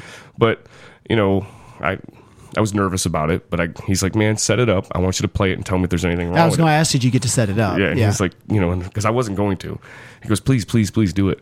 So for two weeks, I had a Doctor Who pinball downstairs, and I don't think I slept. Right, like, like I I coined up and coined up and coined up. It just uh, not. Of course, then when as soon as I wouldn't coin up, my eight year old was down there, you know, coining up and, and playing. it got so bad that he was like, you know, he would he would barter time with me before school, right? Like, Dad, can I get one game in before school? I'm gonna get up. I don't early." have to eat breakfast, Dad. I'm okay. Right, and it was like we were, me and him and I were both obsessed for like two weeks about this Doctor Who pinball. So I think at this point, I might have a list. But if any pinball could come my way that I could get up and running, I think him and I would just go crazy for. Well, you you gotta like we kind of talked earlier. You you kind of got to start somewhere. Yeah. You know, it's it's difficult um, financially for one. Oh, yeah. You know, just jump in headlong into any of this in some situations you know i mean there's always a there's always a way in there's always if you do enough hustling if you do enough searching if you got a big family or if you got a small family and get lucky somebody's got a game in a garage somewhere Oh, yeah. you know um, but to w- once you start kind of getting a list and you start hunting that specific list, that's when you kind of flip a little bit of a switch because it becomes it becomes less about opportunity. Yep. You know, And you're starting to hunt. Yeah. and it, you know, you said it earlier. You're talking about just just time and all that, and flipping, and and you know, I've had my fair share of games that I have the basically flipped right. and I learned really, really quickly that it, there's a lot of effort to put into that. And anymore, kind of like uh, if you listen to the show, the the collection I purchased last year, I did that knowing that I was going to improve my colle- collection greatly, and anything that turned over out of that buy was just because I had I had I was taking the whole thing. Right. That was part of that was the admission. That was so an amazing speak. buy, by the way. Yeah. that was amazing to see. I, I got to help with that, um, and that was amazing to, to see. Um, from that was when actually I was pretty early on too. I didn't have Yep. many games, so everything we were pulling out in that buy of yours, I was drooling. I'm like, oh my, oh my, oh my, oh. I just, oh, you know, just keep keep control. These are not yours. Calm down. Seems like the Tron here. Yeah. That Tron came from that, Yeah. and that was an improvement to my collection because it was far better than the Tron that I already had. It's beautiful. You know, so It- it- it's funny how it works. You know? it's. I guess. I guess the moral of the story there is, is I don't know if flipping works. You know, you kind of, but you can improve your collection. I think it's how because I've thought about this a lot because I'm not good enough as far as um you got to know your limitations, right? So I'm not good enough as a technical person at this point to say, "Hey, I'm going to buy these and flip them," because I wouldn't want to flip them and be bad, right? Like you know what Oh, I'm you, you wouldn't. I, I can't fix them up enough. I think at this point to where I'm confident of say, hey, I went through it. You know, I've Yeah, done it. it's- yeah. It- it's That makes sense, It's yeah. a okay. So what I usually do is if I buy a game, I'm going to fix it as much as I can. Play it, make sure that it can stand in my arcade, your game room, right? yeah. For you know at least some time that I know it's working. That I feel confident enough that okay, I can sell this to somebody, and I'm not just selling them junk. Unless I'm going to sell it as is, right? Like, hey, I just Yeah. got this, this, and then I'm going to sell it, you know, kind of. Um, I've had a couple that I've turned over and said, "Look, I'm going to be honest with you. This is where this came from. I, this came because I was looking for this other thing, and it was you kind of got to get it all Yep. or nothing. I just had that happen. you know exactly, and I know nothing about it other than I've played it for 20 minutes in the garage, or I've had it on for four or five hours in the garage to kind of test it a little Yep. bit, and it just I'm just upfront about it, Yep. and then I price accordingly. Yeah, and that's what know? I've been trying to do, and that's been the toughest thing, right? Is kind of not undersell it because I feel like me, I'm a horrible salesman. I guess right. That's the bottom line. Is because I feel like I try to sell it for what I want to pay for it. Yeah, You know, and that's probably can't do and that. you can't do that, right? That's that's bad. So, um, I, I've had to learn a little bit, but yeah, I kind of had one of those situations where I went and bought. I wanted a Cruis'n USA. A guy had it for like a hundred bucks. Just sit down. Oh yeah, yeah, yeah. You know, that's that's solid. I mean, Cruising's an older an older driver, but still, I mean, it's po- very popular. he only want a hundred bucks for. it. I was like, definitely, I'll take it, you know. And um, so when I went to go get it, he was like, "Well, I've got this Asteroids Deluxe and this Guerrilla Warfare here. Um, you take them all, you know, hundred each." I'm like, oh, okay, you know, but you got to kind of take them all, right? So I'm like, I'll take them all, all right? I don't really want the Guerrilla Warfare. I'll try to try to get rid of that as quick as I can. Uh, once I get I don't even know what that game is. It's one of those uh, Data East twisty knobs. Oh, okay. You know, oh, okay. Yeah, know. there was a handful. It's so it's it's got the joy the eight way joystick, but it's like got an octagon top and it. Yeah, twist Yep, yep. the yellow twist tops or twist joysticks. I know someone's probably pulling their hair out with the I can't name. think. There's a there's a there's a like a part number for those things. Yeah. Oh, it's the and, and it's escaping me too. Yeah, Yep. go ahead. And so um, that that, but the asteroids deluxe, I was actually pretty pumped about. Um, you know, because I have an asteroids, and so now I have the deluxe. You know, I now I got a decision to make, right? Because I think I like to keep the deluxe and get that working, and maybe sell my asteroids and have a little bit of play money towards a pinball machine. So Oh, maybe that's a YouTube link. I was going to look it up and and see if uh, um, people are like screaming the name of that joystick. okay, it's by, by SNK because SNK did several of those games. Yep. And oh, now the the marquee looks familiar. Yeah, yeah, yeah. Yeah, eight way. Just well, this just is an eight way rotary. I can't think of what the official. There's a name for it out there. It'll it'll hit me later. I call those all Rambo games, right? Any of those games like that, the heavy barrel, Kind of like. Commando. Yeah, yeah, kind of like yep, You know, one guy versus a whole army, he's going to win, right? You know, yep. get to the chopper, kind of stuff.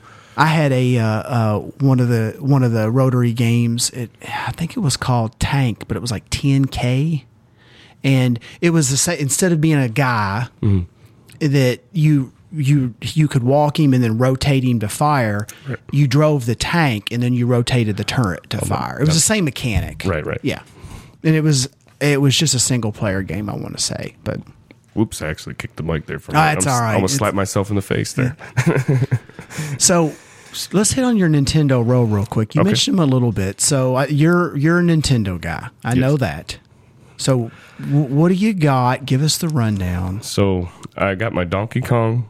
Um, I'm actually uh, got the guts for Donkey Kong Three. Looking for a cabinet. So you know, anyone who In, Lou- in Louisville, Southern Indiana, exactly. North, blah, yeah. blah, blah, blah, you know, but anyways, um, uh, looking for that, and then uh, I I kind of redid and built um, a Mario Brothers. So there was So a, the wide body Mario Brothers. no, it's a small. Okay, the version. standard width- okay. and uh, but I don't care. I I I can did that myself. It was my first sort of restore on my own. Painted it the Donkey Kong Junior orange. Right, did the inside black. Right, the, so it kind of looked like the wide body. Um, maybe not authentic like you're supposed to, but that's okay. I love it. You know, and uh, so It's, hey, it's your game. yeah, exactly. I, I'll probably never get rid of that one now because I did that one with my son. So my Mario Brothers, I love that one. And then I was telling you before we started the show, um, I sold uh, some. You know, I was able to get a Donkey Kong Junior, but it was all the way over by Myrtle Beach.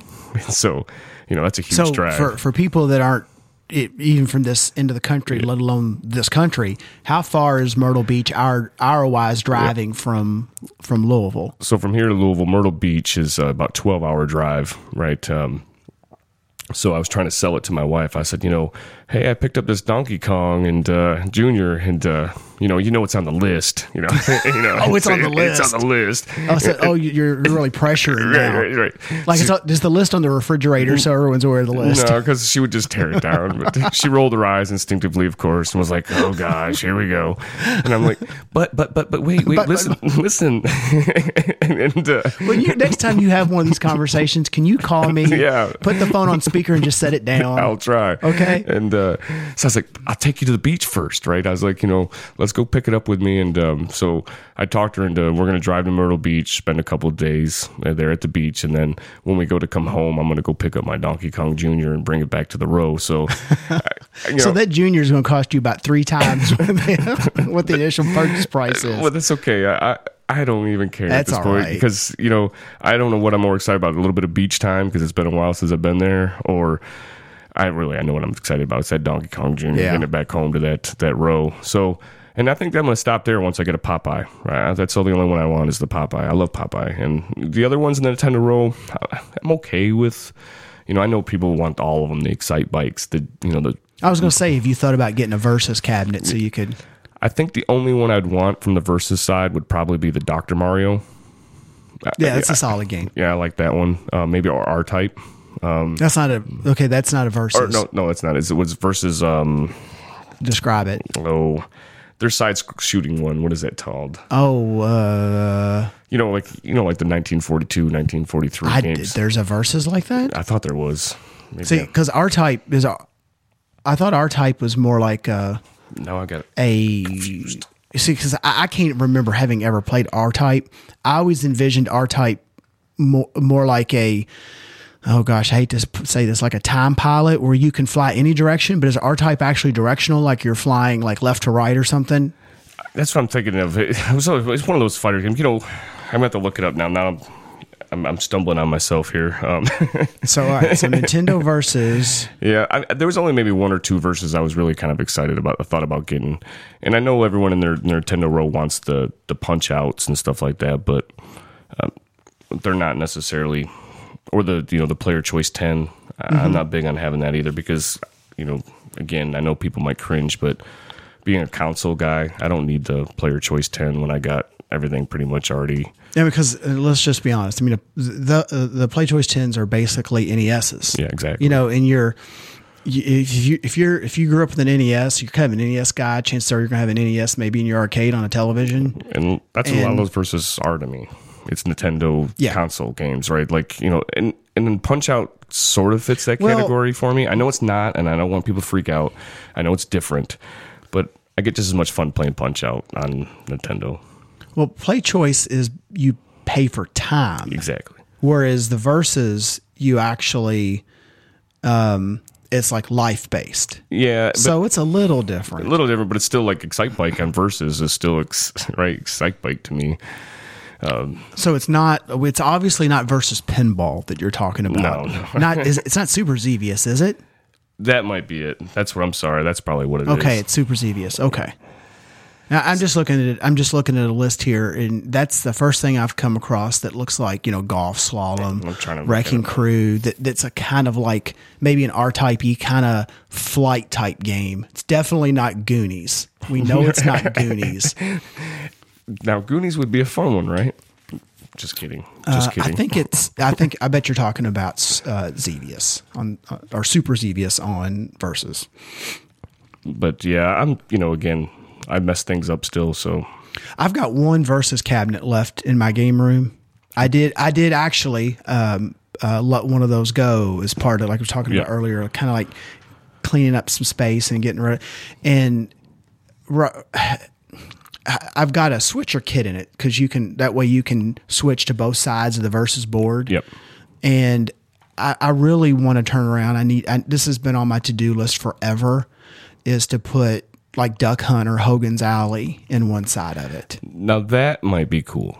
That now to do that, and the reason I haven't, I, I've got a couple of the original g- Nintendo guns, and Right. they're just not. They just don't work well. I've had them apart. I've had issues with them. I know my monitors are good, um, and. You can easily convert a zapper from an NES, and you wouldn't want to use it in a real arcade because it would last about four seconds Okay, before it was destroyed. But in a home arcade, it's fine, you know. And and I've got the zappers, and I just man, it's on that long list of to to do. dos, and so I don't know. One day you know, I thought I'll retire eventually, have more exactly, time. exactly, exactly. I got a list of things, right? It's on my list of things to do. Um, that list keeps growing, of course, but um, it, isn't that this hobby, right? There's always another project. But yeah, you know, I, I think my Nintendo roll will probably just consist of my Donkey Kongs and Popeye um, with my Mario Brothers, um, just for space purposes. You know, much as I would like some more. Um, again, quality quality at this point because Oh yeah, like I said, we've all been there. yeah, because you know I'd rather stick a Burger Time or a Q*bert or you know a Joust in that spot than say a Versus something. When I feel like I could get that um, either on the consoles I already own or you know worst case scenario fire up a Raspberry Pi if I really got the itch, you know, and, and play it. So, but I know that'd make a lot of people cringe, but it, you know, to me it's about space. You know, Well, a lot, of, a lot of folks run into that. You know, a lot of folks will have the, the key games that they really like, and then they'll have a catch all or a couple catch alls mm-hmm. in one or two cabinets, and they'll run a 16 1 maybe for the classics, and then they'll run one of those modern Pandora's box type boards to cover everything, like 601s to cover everything else. And hey, I understand that. Yeah. You know, I, I don't look down on that. If that's, if, hey, you're doing it. You're you're you're enjoying it. So hey, good good for you. More power more power to you. and I got a couple of those, and I, I definitely enjoy them. I would not get rid of them. Um, you know, but that's because you know it's hard. I can't find an Arkanoid, right? I got Which is odd because that was a super popular game. Yeah. And you know, now that you say that, I don't know if I've ever come across an Arkanoid. No, and I want one, and, and and so I have to use my sixty and one to play it. Right, but I would, I, that's pretty much what I think I played my sixty one the most. So do you have a? uh, the the sixties? They'll support some of them will support a trackball, but not a They spinner. won't, they won't support a spinner, so I have to use the trackball, which stinks. So I have to sit there basically, you know, and, and try to relearn how to do it with a trackball instead Yeah. of a spinner, which is not the same. But you know, that game took a lot of my quarters too. That's for sure. But you know, I'd like to get my hands on one of those. uh, Now that I mention it, but, Well, uh, I, you know, like I said, I've never come across it. I've had this conversation with people as well, especially at shows. It's kind of interesting what's kind of regional. Mm-hmm. I know one of the one of our friends of the show, Casey Relford, is his name, and uh, see him every year in Atlanta. Casey's a great guy. Um, yes, Casey, I did say that. um, Casey and I go through these spats where Casey's dead to me, you know, but that's a whole long story. And, and Fro- I, I like Frogger. Right. I really enjoy Frogger. oh, I love Frogger. Great game. And I have seen literally two Froggers that I, I can think of right now ever since I've collected. I saw one last weekend. Oh, did you? Yeah, and the guy would not come off it. Wouldn't- he would not. Well, a friend, uh, uh, a friend of the family, uh, a part of my extended family has one, and he's had it forever. Right. And then I know that that uh, Zanzabar has one. Yep. And other than that, I, I've I, I, I don't actively look. I kind of wait for stuff to cross my path, and if I cro- if it crossed my path, it would raise my eye. I'd, I'd raise an eyebrow.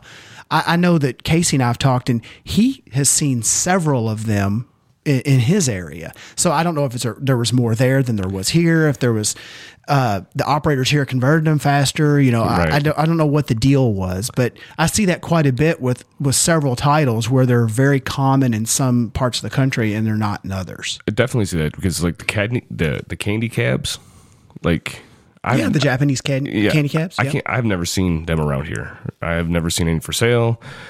It's been a year.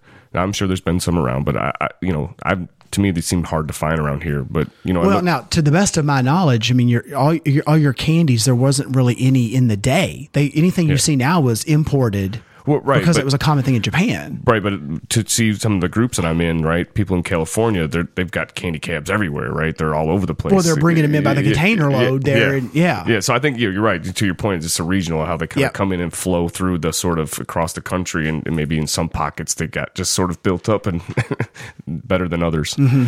But because I, I tell you, around here, I see a lot of the the you know the when I'm on the marketplace and stuff searching, it's always usually the same things I see. You know, it's it's a lot of the the double dragons. The, the yeah, yeah. The, the well, I think a lot of things ended up, being a double dragon. yeah, being a double dragon or a Street Fighter or a single slot Neo Geo or yeah, it's the same stuff over and over again. Uh, it's like when you really want to get. So, it's, I'm learning that you're not going to pull those Grail games. I I don't think you're going to get that lucky, right? On I at least I have in my experience. I would I feel that there's still some of those out there, mm-hmm. but more often than not, we're at a point in the hobby where it's going to be if you're going to want one, if you're going to want an upper B type title or an A type title, most likely it's going to come from another collector, and it's going to be a it's going to be a cross collector sale is Yep. what it's going to be. and you're gonna have to work for it, right? You're gonna have to keep hounding somebody and hounding them and see, if, you know, make sure you're at the top of their list. You know, I, I've come across a few games. that- That's why I say it. I don't think it's impossible. Right. I've come across a couple games that were like that. It's literally in a garage or literally in a storage closet Yeah. in a basement as a an, as an afterthought. I know. And I still think some of those are out there, but Well, it's kind of funny you say that exact thing because um, my son associates the people I get to meet through various games, right? Like, I'm going to go see so and so. Who is that? Um, the pole position guy. Oh, okay. you know, oh, Yeah. oh, the pole position guy. Now he knows, right? right. So I was telling him I'm going over to you know to talk with Brent tonight. Well, who's that? And I'm like, you know, the guy showed you pictures of his, and I'm going through all the things of how to describe you to him. And you know how he knows you? how does he know me? Because it's funny you just said it. He goes, "You're the guy with the Q*bert in the garage that won't give it up." ah, that's hilarious. Because he's like, "Are you going to talk to him about the Q*bert?" I'm like, "Son, he's not going to give up the yeah, Q*bert." yeah, that keyword ain't gonna go. I I'm like, sorry. "No, it's I okay." hate to already- break his heart. I know. I already knew that. It's like, but I had to explain it to him. I was like, Son. I forgot I had the Q*bert. That's another thing on my list of things to do. right?" Because you were saying things from someone's garage that they're Yep. just not even thinking about, and you know, he's thinking about it. He's like, you know, go get his Q*bert. I'm like, no, he's not going to come off that Q*bert, which is so funny. It's it's a funny thing, but I just, e- even not trying, I disappoint children. Oh yeah, that's right. uh, I try. That's okay. Oh, that's fun. Well, I don't. Your, I bet your cell phone is like most of ours, which is it'll have a name and it'll have a game. oh, You know, yes, yes, exactly. There, there are people. Uh, there's one guy I'm thinking of in particular. First time I met him, the game I sold him, it was a kangaroo, and my name in his cell phone is Brent, uh, either Kangaroo Brent or Brent Kangaroo. exactly. Yep. you know, and uh, my cell phone is littered with with references like that. Yeah, So, I, I've got Donkey Kong guy. I've got you know a few others Yep. in my thing that you know it's how I had to remember them. Of course, I've got their names now, but yeah, for a while there, that's how I had to remember folks, which is funny. Well, Ken, man, I really appreciate the time tonight. We've we've talked for a good hour, I mean, I think it was a great interview, great story. I mean, is there anything, man, you want to? No. anything I didn't touch on? Anything you want to mention? No, thank you. I, I, I You've I already always- told me I've I've broken your child's heart. I mean, I don't know how else we can wrap this up. No, no, it's uh, any chance I could get to come over to your place and, and check out this this amazing amazing uh, basement you got here. I, I I take jump at the chance. So thank you for having me. I Oh really no, man! I, we Uh, Whitney and I, uh, I'll speak for Whitney. We really appreciate you taking time out of, of, a, of a, busy night. And, you know, you got you've got real responsibilities. You got you know why? Well, maybe I don't know. Maybe Beth said leave. Well, maybe did Beth run you out? Well, you know, I the, the think- truth is coming out, Ken. Right, she didn't really stop me, so maybe she was okay. Right? Thank gosh he's gone. You know Yeah. what? You know what's going on. What's that? She's at home playing Miss Pac Man. no, no, I doubt that very seriously. If she's playing anything, she's playing that game where you cook or you, you know, you you serve orders and you cook on your phone. Oh, is there? A, I was going to say that some touch game on Yeah, it. basically, you know, where you serve food and you I've cook. never. I have uh, I no can't get idea. into it. Right, exactly. No It's like reality TV. I don't get into it. Well, Ken, man, I greatly appreciate Oh, it. You thank know, you. and uh, I- I'll keep an eye out for a Nintendo cap for you. I appreciate that for sure because I could use about two of them. oh, oh, now he's pushing. no, no, I'll take one, but you know, I, you know how it works, right? Yeah. All All right. right, buddy. Well, thank you again. Thank you so much. Thank you very much.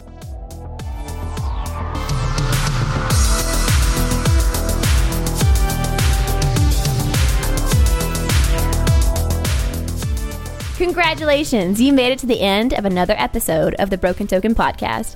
I promise they'll do better next time. Maybe next episode they'll actually listen to me for a change.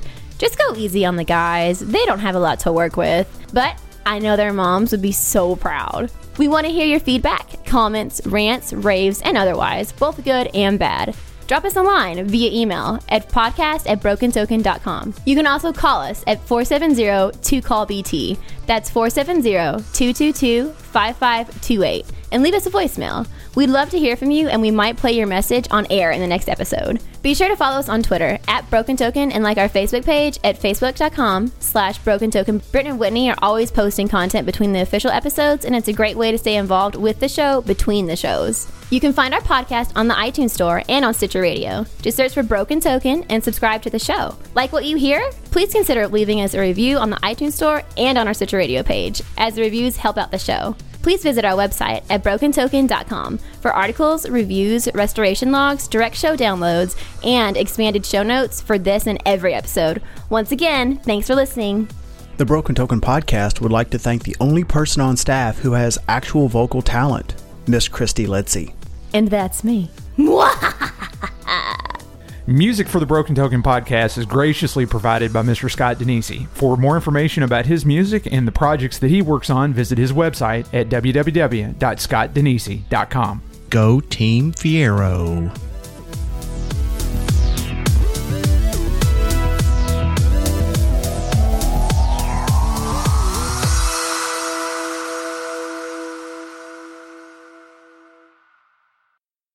For longtime listeners of the show, um, they'll remember that we used to do a lot of just interviews with local collectors, just kind of get their take on things, what got them into it. And, and when, unfortunately, just because of time and, and, and the like, we've gotten, a, I don't like any of this. I'm going to redo it. Okay. just so many words. See, Whitney and I do that all the time. I, was like, this, this is terrible. I love it. Love it.